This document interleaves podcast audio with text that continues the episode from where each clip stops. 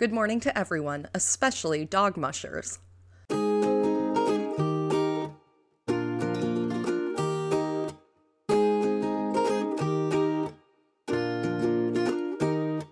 When I was in fifth grade, there was a page in our yearbook that listed what jobs everyone wanted when they grew up.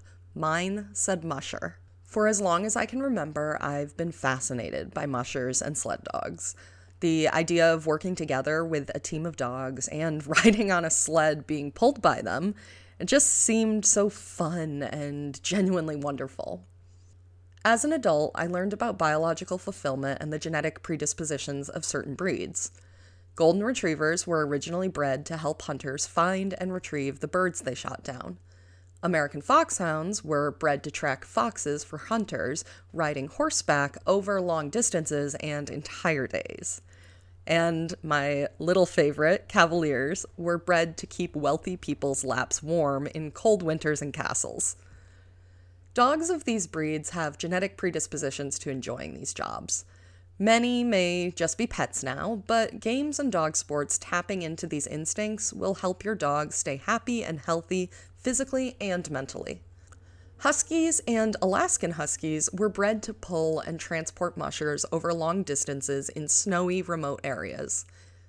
You've all seen the movies Balto and Togo. They were some of the many dogs who pulled the supplies to treat an outbreak of diphtheria in Nome, Alaska. These dogs literally saved lives. Denali National Park still maintains an active sled dog kennel to help rangers reach remote areas of the park in the winter and transport supplies to and from the building and research projects in the park.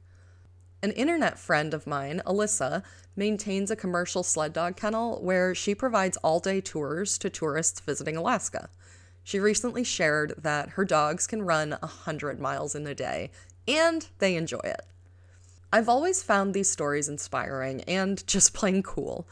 I've always wanted to be someone who runs a team of sled dogs. The cool thing about mushing is that you don't need to be a professional musher to run dogs.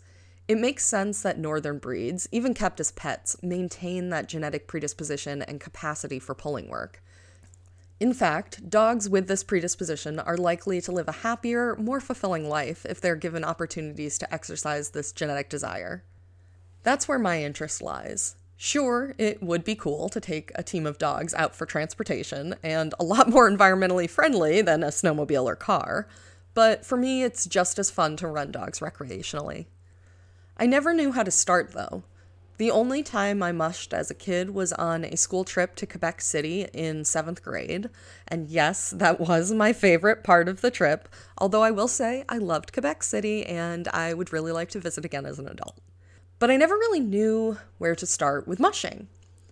Where did you buy a sled? Did you absolutely need a husky? What other equipment would you need? How many dogs could you mush with? And that's where mushers come in. In my experience, both recreational and professional mushers are incredibly welcoming to newcomers. I got my start with friends with huskies who recreationally mushed their dogs and held informal club meetups now and then. I met my friend Alyssa on dog Instagram, and she has shared so many tips and so much information with me. Through a Facebook group, I met and mushed with a woman who actually went to college with my parents, although we didn't realize that until later. I've gotten trail recommendations from mushers and learned what I need for my little team when I add a third dog. I haven't been involved in the community for that long, but I've also felt no judgment or unkindness from anyone. People seem to genuinely want others to enjoy and succeed in the sport, whether recreationally, competitively, or professionally. Dog people know that Facebook groups are rife with unnecessary drama, so it's a breath of fresh air to find such a supportive dog community that wants nothing more than to help and be helped in the quest to providing a more fulfilling life for their dogs.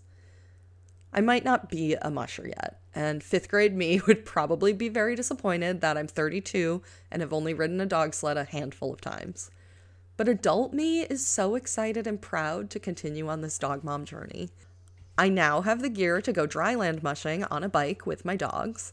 I finally bought a kick sled for my golden and foxhound so I can actually mush in the snow up at my mountain house, although I have not gotten a chance to get up there yet this season. My next two pieces of mushing gear are a dryland trike and a third dog to keep my hunting dogs from following their noses too much. I am literally making one of my childhood dreams come true.